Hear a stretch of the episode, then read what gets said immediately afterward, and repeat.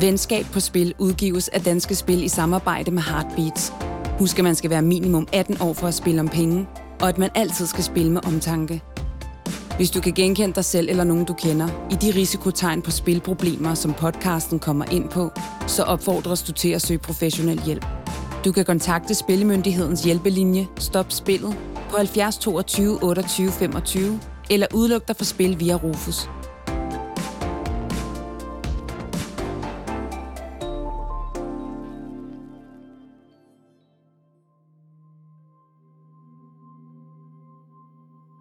Hvis du skulle svare sådan med en sætning, hvad grunden til, at du spiller, er, hvad vil svaret så være? Det er svært.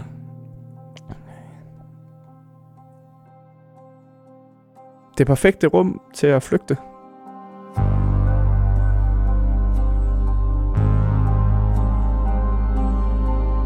Mit navn er Johan Thor H. Hansen, og da jeg gik i gymnasiet, mødte jeg Nikolaj Olsen. Vi blev hurtigt venner og begyndte at hænge ud. Men på det tidspunkt havde jeg ingen idé om, hvad vi skulle ende med at gå igennem sammen. For havde jeg vidst det, så er jeg ærligt talt ikke sikker på, at vi var blevet venner. For Nikolaj er nemlig ludoman. Og selvom han i dag er spilfri, så kaster det stadig lange skygger over vores venskab.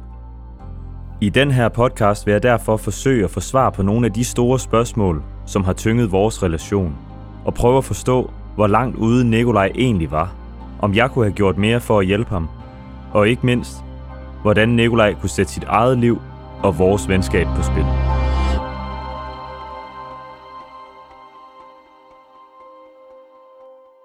I det her afsnit forlader vi gymnasietiden og rykker videre til en del af Nikolajs historie, som er langt mere uklar for mig. Og hvis ikke du har lyttet til de første to afsnit endnu, så er det en god idé, at du stopper op, går tilbage og lytter, før vi går videre. For efter at Nikolaj og jeg går ud af 3.G, og vores fælles rejse til New Zealand ryger i vasken, glider vi langsomt længere og længere væk fra hinanden. Det er ikke fordi, at vi stopper med at snakke sammen, men det bliver bare sværere og sværere at holde styr på Nikolaj. Han flytter fra sted til sted, og bliver mere et genfærd af den ven, jeg kendte engang, end en kammerat, man kunne regne med. Der er mange af de år fra 3.G til der jeg rammer Esbjerg. Altså, det er en stor blør. Der, der sker mange ting, og jeg gør mange ting ud over min ludomani, men den følger mig altid som to personer, der går sammen. Nu føler jeg, at jeg kender dig rigtig godt, øh, og vi har kendt hinanden i mange år. Men hvor mange tror du egentlig, der kender sådan den rigtige Nikolaj? Jeg tror ikke, der er så mange, der sådan kender fuldt ud mig. Jeg tror, folk er begyndt mere at kende mig, efter jeg har valgt at, at aktivt at stoppe med at spille. Fordi at jeg er mere åben omkring det. Men imens det var i gang, ja, der ved jeg ikke rigtigt. Jeg tror, dengang jeg boede i Slagelse, at min kæreste der kendte mig ret godt. Der var jeg egentlig meget åben. Men ellers har jeg flyttet fra sted til sted, for at ligesom skulle undgå, at folk skulle lære at kende mig helt. Og måske også derfor vores kontakt stoppede, eller ikke stoppede, men ikke blev vedligeholdt. Fordi jeg skulle ud, prøve at se, om jeg kunne finde nogle andre, som ikke behøvede at lære at kende mig så meget.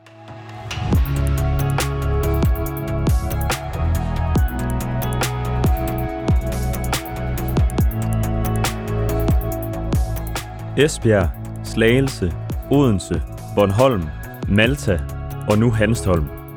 Nikolaj har konstant været på farten siden vores veje skiltes, og jeg tror ikke, det er for sjov. Efter gymnasiet låner han nemlig store summer. Ludomanien overtager fuldstændig hans liv. Og mens gælden tager til, så er der større kræfter på spil, end hans sunde fornuft kan overvinde. Jeg havde en roommate i Esbjerg, og han kendte nok ikke så meget til de store problemer, som jeg var i. Vi spillede meget poker. Og vi spillede egentlig om penge, så vi spillede om 100 kroner hver gang. Og på et tidspunkt, så spillede vi poker online sammen. Så vandt vi. Og han fik ligesom øh, halvdelen af det, og jeg fik øh, halvdelen af det. Og så sad jeg om aftenen, måske med 2.000, startede jeg. Så vandt jeg, så vandt jeg, så vandt jeg. Det var på blackjack. Så vandt jeg igen, så igen. Så endte jeg op med at have 280.000 på kontoen. Så tog jeg computeren, klappede den sammen, og var klar til at løbe ind til min roommate, som skulle tage computeren og bare lade mig sove. Det her det er klokken 4 om natten. Og så var sådan, nej, det gør du ikke, det kan du ikke. Du kan godt lade være. Det er fint nok. Så gik der måske 10 minutter. Så åbnede jeg computeren igen. Du skulle lige tage et spil kunne lige tage et mere. Du tage et mere. Jeg begyndte at bede 60.000 på et spil. Så havde jeg ikke flere penge på kontoen. Det var 280.000. Vundet og tabt på under en nat. Jeg klappede computeren i, men jeg valgte at gå tilbage til spil og tænkte, at det kunne også være fedt, hvis der stod 300.000. Ja, det, det er vildt. Det er jo et livsændrende beløb. Jeg har været gældsfri. Du kunne have blevet gældsfri den aften. Jeg har været gældsfri den aften. Ja. Det er også noget af det, der er farligt. Den tanke om, at der var mulighed for, at jeg kunne vinde sådan et stort beløb, det hænger ved. Det hænger stadigvæk ved den dag i dag.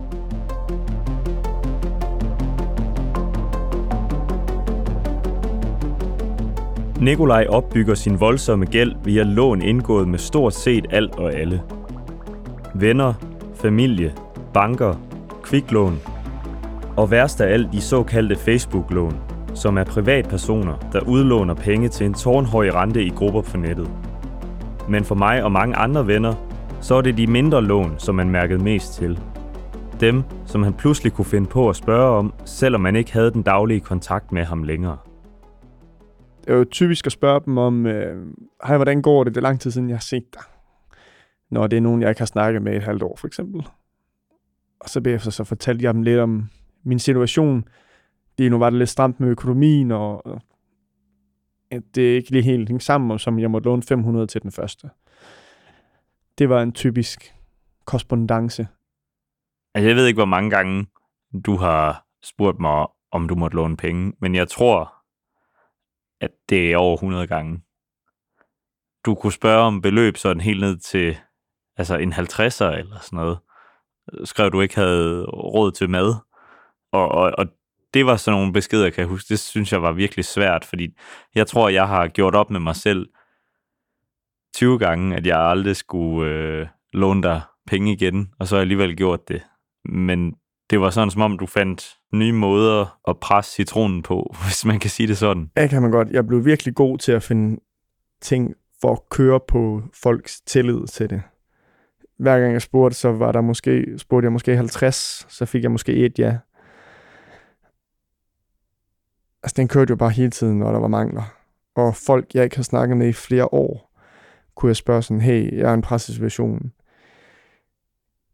Ja, det giver mig vanvittigt dårlig samvittighed, når, man, øh, når vi skal snakke om det. Fordi det er øh, noget af det, jeg angrer ved det hele her. Altså den måde at kunne spørge folk, og så samtidig være så ligeglad med at vide om en måned, så får de ikke de penge tilbage, som jeg fortæller dem, jeg godt kan betale tilbage. Altså, det gør stadigvæk ondt øh, halvandet år efter, at det er sådan er stoppet.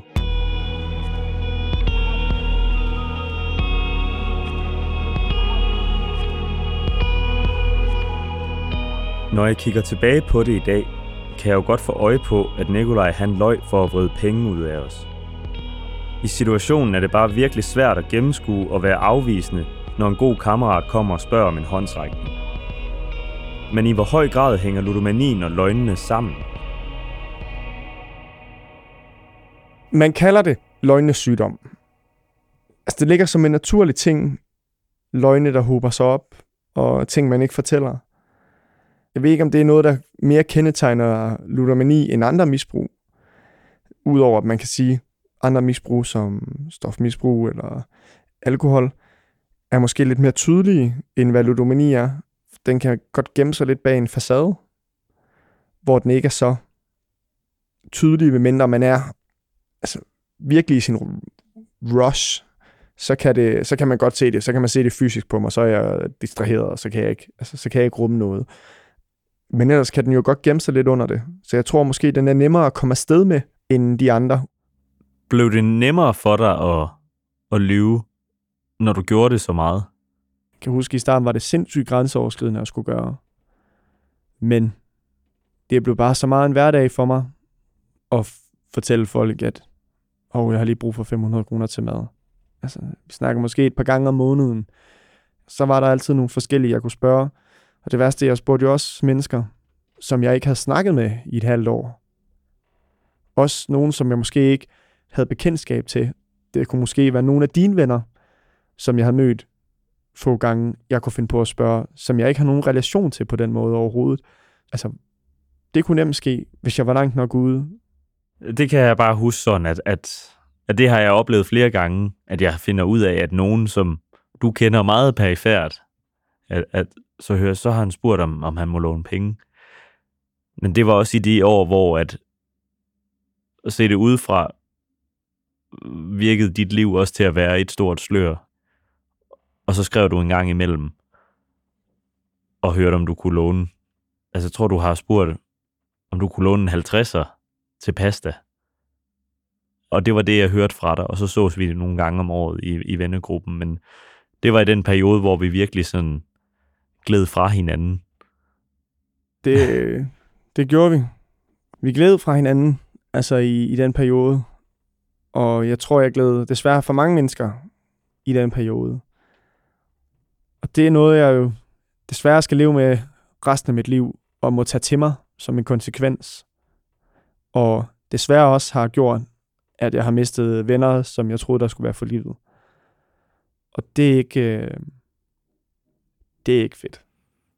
Jeg tror også, at noget, der sådan sårede mig, var, jeg føler, at, at øh, størstedelen af de gange, du henvendte dig til mig, det var fordi, du manglede penge. Og så føler man sig på et tidspunkt bare sådan udnyttet som ven. At det ikke var for at høre, hvordan øh, det gik, eller hvordan jeg havde det, eller sådan. Det var det også en gang imellem. Men det var størstedelen af gangene for, om, om, om du ikke lige kunne låne penge, eller... Og, og det gav mig sådan trust issues øh, med tiden, må jeg indrømme. Det kan jeg godt forstå. Og nu øh, får jeg også lidt svært ved at kigge dig i øjnene. Øh, fordi det er ikke... Øh, det er ikke særlig fedt at, at få beskrevet af nogen, at man har udnyttet nogle venner, som man egentlig øh, var super, super glad for. Men desværre var jeg, var jeg derude, hvor jeg ikke kunne bunde og skulle have bedt om hjælp, og det var måske en af mine små råb til hjælp. Men det var ikke... Øh... Men det var ikke... Ja, jeg ved ikke, jeg ved ikke lige helt, hvad jeg skal sige til det. Det gjorde mig lidt øh, speechless.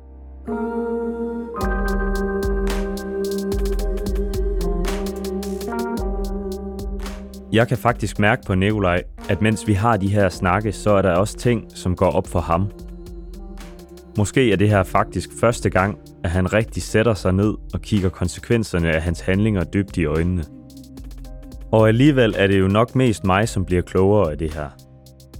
For jo længere man træder ind i Nikolajs mørke fortid, jo flere skeletter møder man på vejen.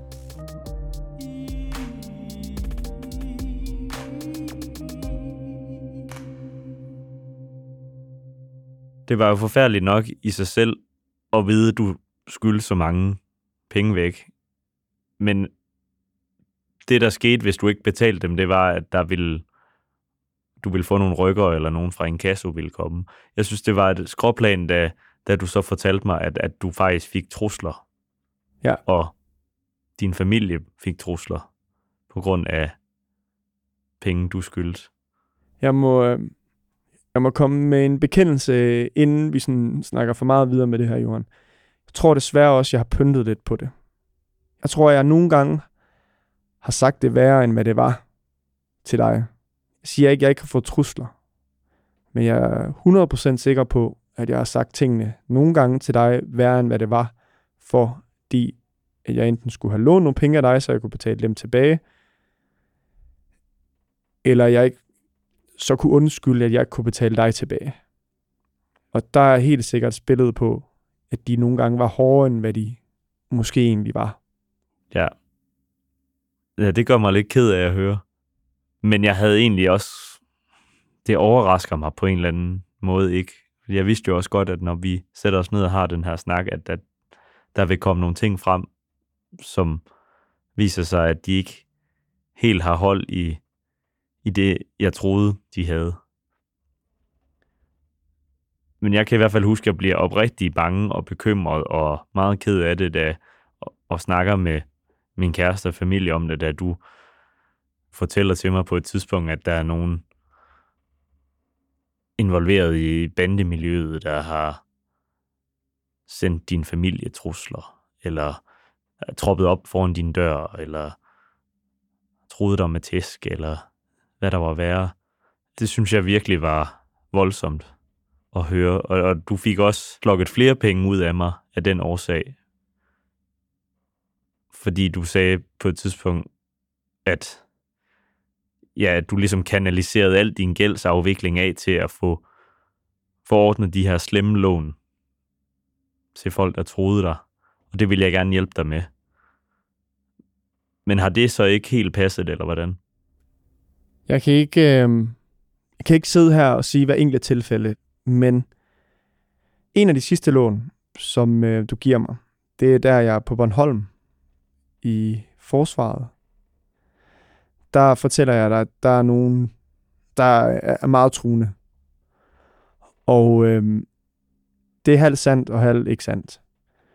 Fordi at jeg spørger dig om flere penge, end hvad jeg har behov for. Fordi at jeg, jeg mangler penge at spise for. Og jeg mangler, jeg siger, jeg mangler penge at spise for. Jeg mangler penge at spille for. Kan jeg lige så godt lade være med at pakke det ind. Der er nogen, som vil have deres penge, som jeg har behov for at betale af, som bliver betalt af. Men jeg låner også flere penge, end hvad nødvendigt er. Og der er du ikke den eneste, der er med til at dække mit spillebehov og det, jeg skylder folk. For der er jeg så langt ude. Og ikke nok med det. Der er en af mine gode venner, som jeg har mistet i dag, eller ikke mistet, som har valgt at trække sig fra mig, som hjælper mig rigtig meget derover, fordi der er jeg i fedtefadet. Jeg er, jeg er i værnepligt, og øh, bliver valgt som talsmand for de værnepligtige, hvilket egentlig er helt absurd. Fordi at øh, der begynder jeg at spørge folk om penge. Samtidig med, at jeg er egentlig med til at arrangere en fest, hvor at, øh, folk skal betale mig penge, for at de kan komme med til festen, og så skal jeg betale regningerne. Og de penge øh, spiller jeg faktisk op. Så er der heldigvis nogen på et tidspunkt, der siger, øh, vi er ikke trygge ved at overføre penge til Nikolaj. Der er en anden en, der skal gøre det. Og det er råd, fordi jeg har tabt de første, måske 8.000, der er overført til mig. Men øh, der har jeg så en ven derovre, som jeg har taget med over. Han låner mig faktisk i alt 19.000 derovre. Jeg er sammen med ham derovre. Han siger bare, når vi får løn, skal jeg bare have den penge med det samme. Altså, det skal jeg bare. Og jeg får jo ikke 19.000 i løn. Altså, det gjorde jeg ikke derovre. Så godt er det ikke at være i værnepligten. Men øh, jeg kan huske, jeg sætter en alarm den dag, hvor jeg skal betale ham til klokken 3 om natten. Så ligger jeg inde på kasernen, og øh, vågner der klokken 3. De andre sover. Så tjekker jeg min telefon. Pengene er ikke gået ind endnu. Så ligger jeg en time mere. Vågner klokken 4. Der er pengene så gået ind. Så går jeg ellers bare i gang så får jeg vundet, så jeg har måske 23.000. Udbetaler jeg dem, overfører de penge, jeg har til ham, så kommer jeg ud af den hurdle, kun fordi jeg vandt de sidste 8.000 kroner og kunne gøre det. Ellers havde jeg jo kunne blive dømt for, for ting, der er. Altså, jeg har virkelig snydt folk. Altså, det var så slemt, hvordan det stod til derovre, og jeg ville bare så gerne hjem. Men jeg havde også brug for de penge, der kom ind, så jeg kunne ikke bare sige til dem, hey, jeg bøvler med det her, kan jeg ikke bare komme hjem? Jeg havde det så ringe, mens jeg var på Bornholm. Det var helt sindssygt.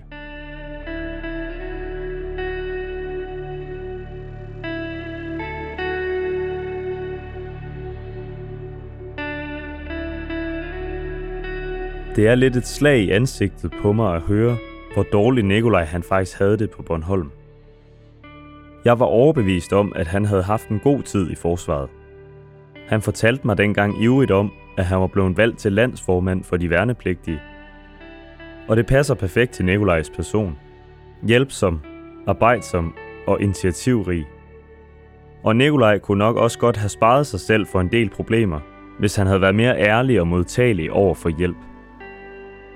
Det ved jeg, fordi min egen far sammen med en af hans venner tidligere har forsøgt at give Nikolaj en håndsrækning.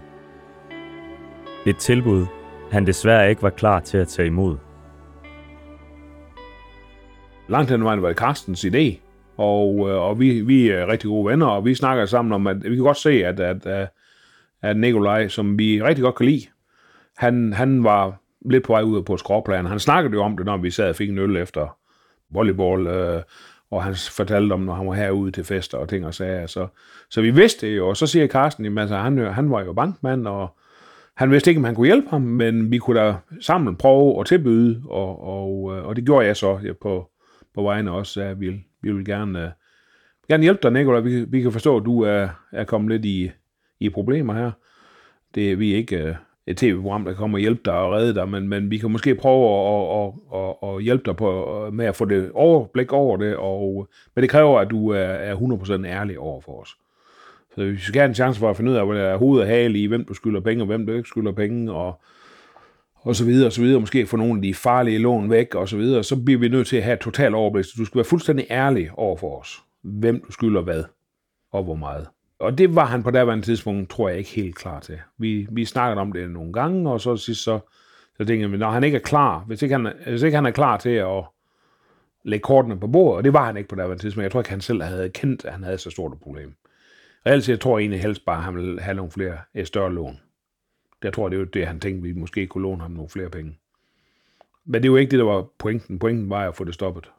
Hvad var det, der fik jer til at tænke, at, at Nikolaj ikke var, var klar til at, Jamen det var fordi, han var ikke villig til at, at dele øh, tingene med os. Så vi bliver nødt til at vide, hvor meget skylder du 100.000, skylder du 200.000, skylder du en halv million, øh, hvem er det, du skylder det til? Altså, hvis, hvis Karsten og mig skulle gå i forhandling med nogle af hans kreditorer og sige, I kan godt se, at ham han kommer aldrig til at betale det tilbage, hvis I tager 27 procent i rente. Og det kan man jo ret ofte øh, lave en aftale med dem og sige, fint, så korter vi det ned til 40%, så får I pengene nu, og så låner man, samler man et, Altså, der er mange måder, man gør sådan noget på. Jeg har ikke en stor erfaring i det, det har Carsten heller ikke, men vi var villige til at give det et, et, et, et try. Og vi tænkte, han har måske brug for at snakke med, med nogen, der ikke har aktier i det.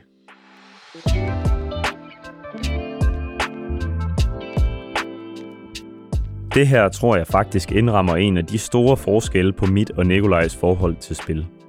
For udover at hans forbrug var hyppigere, vildere og langt længere ude af kontrol, så opdagede jeg også før ham, at det jeg havde gang i på ingen måde var en rentabel forretning. Noget, som desværre ikke trængte igennem til Nikolaj, men som min far hjalp mig med at indse. Altså det første, øh, vi opdagede, det var, at du lige pludselig interesseret dig for fodbold. Det har du aldrig gjort før. Og så skal jeg huske, at jeg spurgte, hvor, hvorfor er du lige pludselig interesseret i, at Bayern München skal spille mod Manchester United? Ah, Jamen, det var fordi, du havde, der var også 3-7 eller et eller andet, uh, whatever. Uh, okay, hvor kom den lige fra, ikke? Og, og det er jo noget, du har lært af nogle andre. Det er jo ikke, uh, det er jo, tror jeg, at du har, var kommet i en flok, hvor der blev snakket fodbold, og de også på fodbold. Og, uh, og så skulle du jo også være med. Det er meget, meget normalt, når man kommer i sådan en gruppe, at man så prøver at fedte ind ved at gøre det samme som de andre. Ikke? Øh, og, og så fortalte du så glædestrålen om, øh, kan vi huske, du vandt, jo var en 100 kroner der, og 500 kroner der. Du var jo du var jo faktisk verdensmester i odds. Så udfordrer jeg dig lidt, som jeg husker det, og så er du nu helt sikker på det? Fordi du, jeg hører dig kun fortælle om, øh, når du vinder. Øh, tager du aldrig? Åh, oh, oh, oh, oh, det, det, det skete da også, du tabte øh, Ja, det tror jeg også, du gør. Jeg er faktisk ret sikker på, at du garanteret tager mere, end du vinder. Ej, det passede i hvert fald ikke. Det vidste jeg ingen en skid om. Nej, nej, det er klar, jeg er din far, jeg ved ikke en skid, men du er 16, du ved alt. Men alligevel så fik vi der overtalt det, kan jeg huske. Prøv at skrive det ned. Så du skal ikke vise det til os. Det tror jeg ikke. Øh, det er jo aftalt, vi aldrig. Du skulle bare selv prøve at skrive det ned. Så kunne du bare komme om en måned, og så fortælle os, hvor stort overskud du havde haft på dit spil. Og det husker jeg ganske tydeligt, at det gjorde du. Og så kom du, og måtte jo nok indrømme, at det var ikke overskud, der stod på bunden, da den måned var omme. Og så tror jeg, at du sådan ligesom, så stopper du der, som jeg husker det. Ikke, ikke at du stopper ikke 100%, du, du spiller stadig 50 en gang imellem eller et eller andet, det var ikke det, men, men du, du, du, du rejste ikke af, ligesom Nikolaj han gjorde. Ja, jeg kan tydeligt huske, at jeg havde sådan et, et øjeblik, hvor jeg sådan gennemgik mit regnskab for en, en længere periode, måske et halvt år, kunne se, at der stod et rimelig stort minusbeløb, som jeg sådan slet ikke havde indset, at var gået ind og ud af min konto. Men på regnskabet var det et stort minus, og, Ja. og det blev sådan lidt en øjenåbner for mig. Det er jo ikke, fordi jeg stoppede med spil fra den ene dag til den anden, men det Mm. blev bare ikke ligesom en prioritet. Og, så kan du, og du tjener jo gode penge på det her tidspunkt, så det er jo også det, det, det, det er jo dig, du knokler jo røven ud af bukserne for at, at tjene nogle gode penge. Og så tror jeg også, det er faktisk ærgerligt, at du så er brændt dig på et eller andet. Det er jeg ret sikker på, hvis jeg kender dig nogenlunde ret. Ja, men det, øh, det, det var da træls. Ja. men øh, Men det er jo lige at få den snak, og få dig til at indse det.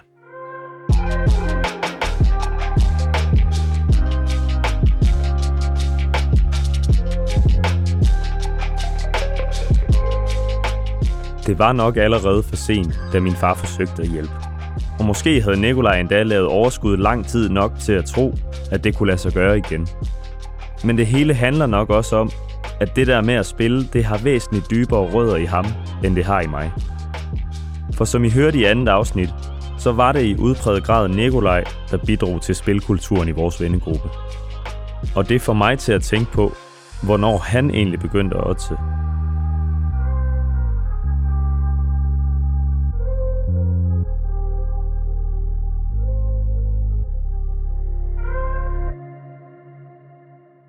Jeg tror, det sådan starter i 9. 9. klasse, og så bliver vildere på efterskole, fordi der er ligesom et fællesskab omkring det med at spille fodbold, og flere, der er gode til fodbold, og en, der er okay til odds. Så det blev mere og mere en dagligdag der. Og der kan jeg også huske, der er på et tidspunkt, hvor Benfica spiller mod United. Jeg kan ikke huske, om det er en Champions League eller en Europa League-kamp på det tidspunkt. Men øh, jeg går i hvert fald ned og spiller imod, at United vinder på udebane til odds 1,80 eller sådan noget. Og jeg smider 500 kroner på det, og det, der går jeg i 10. klasse på det tidspunkt. Og jeg får bare at vide de andre sådan, du er da for dum. Altså, det er United mod Benfica. Det er da klart usikker, selvom oddset siger, at der er egentlig fordel på United. Og så, den taber jeg så på. Øh, det står også tydeligt som en af de skældsættende ting, sådan tænker tilbage på.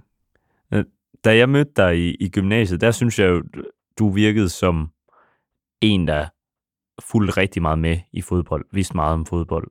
Men det var først noget, du sådan var begyndt at interessere dig for i slutningen af folkeskolen, eller hvordan? Ja, Det var det. Altså, det kom først ind, da jeg begyndte at odds. Fordi at så var der ligesom noget værdi i at sætte sig ind i kampene. Jeg ser heller ikke så meget fodbold nu, som jeg har gjort engang. Fordi at jeg er godt som jeg. Så det var to ting, der hang sammen.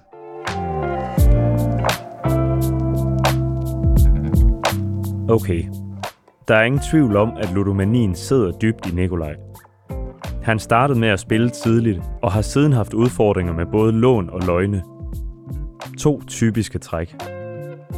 Men jeg føler stadigvæk ikke, at jeg har fået svar på det helt store spørgsmål. Hvorfor? Og efter jeg havde siddet og samlet mod til endelig at turde spørge, så tog samtalen en lidt uventet drejning.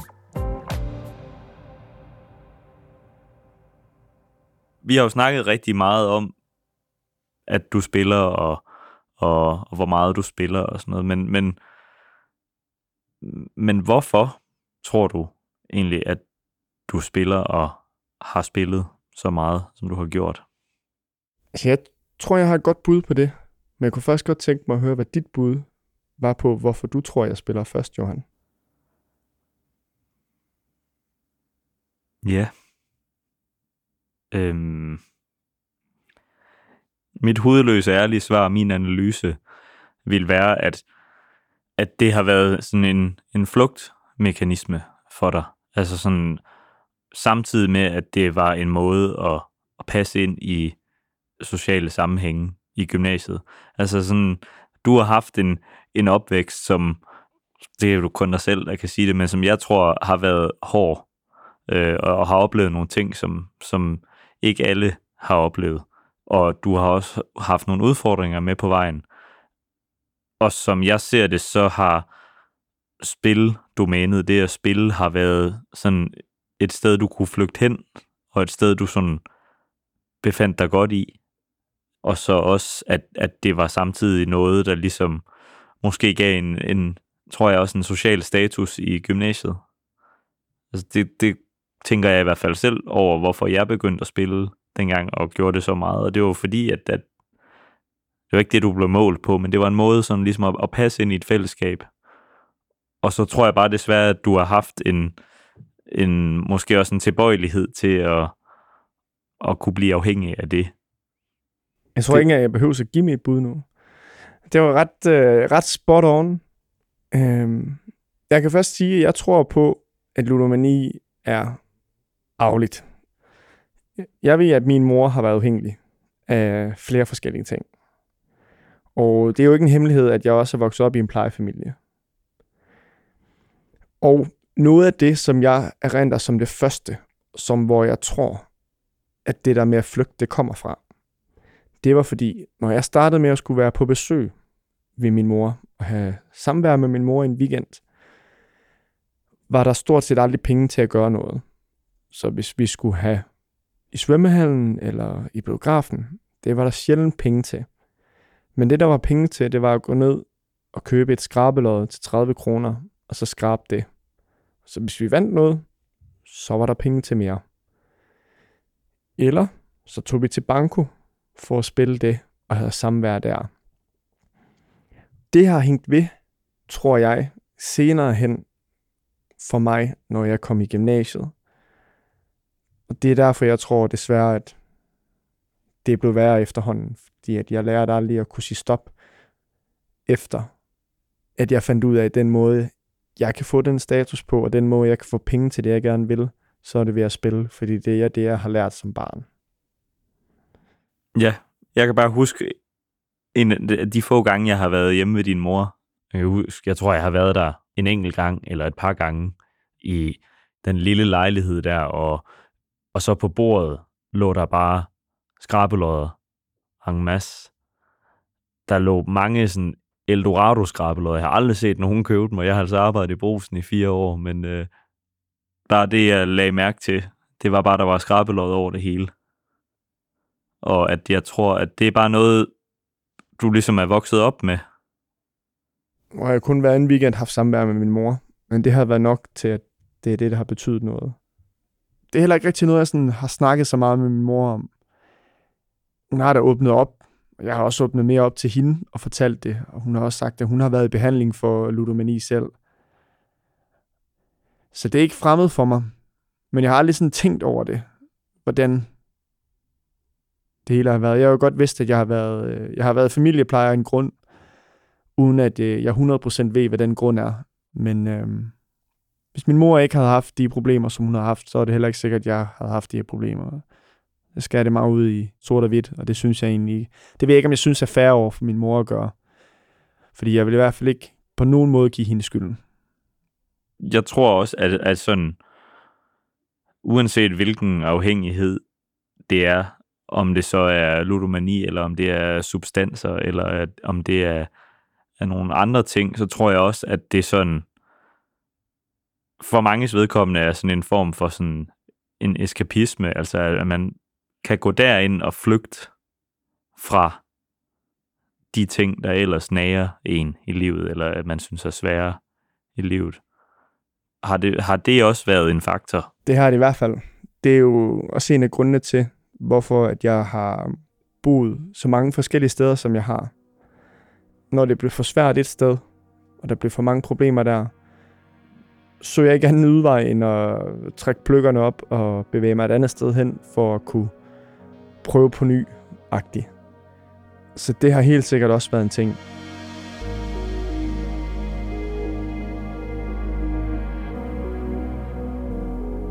Jeg føler, at der var mange kort, som blev lagt på bordet her. Fra vores begge side faktisk. Og selvom det er hårdt at høre, hvor meget de her problemer har fyldt hele vejen gennem Nikolajs liv, så stopper vi ikke her. For i næste afsnit går turen til Malta, hvor Nikolajs liv for alvor rammer bunden. Var jeg ikke kommet hjem fra Malta den dag, så havde jeg ikke levet mere. Og så konfronterer jeg spiludbyderne for at finde ud af, hvad de egentlig gør, for at andre ikke skal havne i samme situation som Nikolaj.